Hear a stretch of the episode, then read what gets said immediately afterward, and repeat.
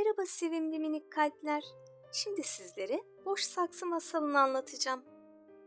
Evvel zamanda yaşarmış yoksullar handa, beyler sarayda. Öfkelendim buna, bakmadan sağa sola, düştüm bir yola. Az gittim, uz gittim, dere tepe düz gittim. Yürüdüm yürüdüm, vardım bir saraya. Vay sen misin varan? Tuttular kolumdan, attılar beni dışarıya. Zoruma gitti, başladım ağlamaya. Hey gidi dünya, kulak verin bu masala. Bir varmış, bir yokmuş. Evvel zaman içinde, kalbur saman içinde, zamanın bir anında, uzak doğuda yaşayan, artık yaşlandığını ve yerine geçecek olan veliahtını seçme vakti geldiğini düşünen bir imparator vardı. O imparator kendi tahtına yardımcılarından ya da çocuklarından birini oturtmadı. Yeni imparatoru farklı bir yolla seçme kararı aldı.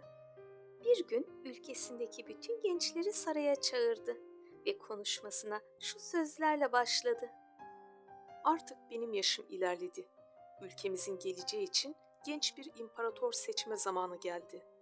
Ben de imparator seçmeye karar verdim sizlerden birini. Bugün hepinize vereceğim birer tane tohum. Ama bu çok özel tek bir tohum. Evlerinize gidip onu ekmenizi, sulayıp büyütmenizi istiyorum. Tam 6 ay sonra büyüttüğünüz o tohumla geleceksiniz buraya. Ben de sizleri değerlendirip birinize oturtacağım tahtıma. Gençler çok şaşırdılar. Şaşkınlıkları geçince de her biri birer tane tohum alarak evlerini yolunu tuttular.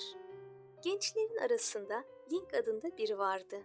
O da diğerleri gibi tohumunu aldı ve hızlıca evine vardı. Olanları heyecanla annesine anlattı.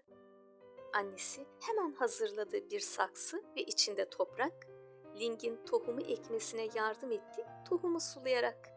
Sonra dedi ki, haydi tohum, ver bize çabucak yaprak.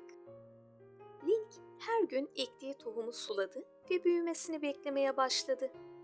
Yaklaşık bir ay sonra diğer gençler tohumlarının ne kadar büyüdüğünü anlatıyordu. Link hayretle kendi tohumunda hiçbir değişiklik olmadığını görüyordu. Üç hafta, dört hafta, beş hafta geçti ama hala hiçbir değişiklik olmuyordu. Diğer gençler yetişen bitkilerinden söz ederken Link kendi tohumunun canlanmamasına çok üzülüyordu. Altı ay geçti gitti sonunda. Link boş saksısını da alarak koyuldu yola. Az gitti, uz gitti. Dere tepe düz gitti. Yolun sonunda geldi saraya. Diğer gençlerin arasına girdi boş saksısıyla. Sonra da imparator geldi. Tüm gençleri selamlayarak ellerindeki saksılarda bulunan bitkileri inceledi. İmparator yanına çağırdı Ling'i. Senin adın ne delikanlı? dedi. Genç adam, Ling efendim diye cevap verdi. İmparator, Link, yerime geçebilirsin. dedikten sonra onu tahtına oturttu. Link şaşırarak sordu. Ama efendim ben boş bir saksı getirdim. Sizin bana verdiğiniz tohum büyümedi. Ben nasıl imparator olabilirim?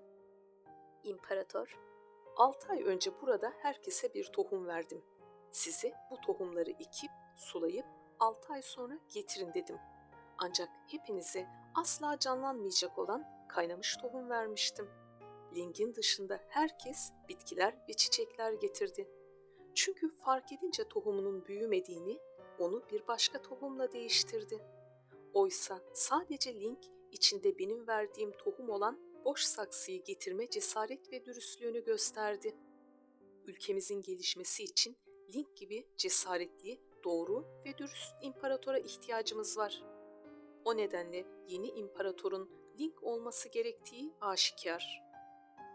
Link imparator olduktan sonra da cesur, doğru, dürüst ve adaletli olmaya devam etti. Hep ülkesinin ve halkının mutluluğu için çalışıp didindi. Link'in imparatorluğunda halkı onu, o da halkını çok sevdi. Unutmayın ki kaybetme cesareti olmayanın gerçeği söyleme kapasitesi de yoktur. Ve de cesaretin bittiği yerde esaret başlar. Doğruluk ve dürüstlük ise sonsuzluğun güneşidir. her türlü şartlar altında doğar ve meyve verir. Tekrar görüşmek üzere sevimli minik kalpler. Hoşçakalın.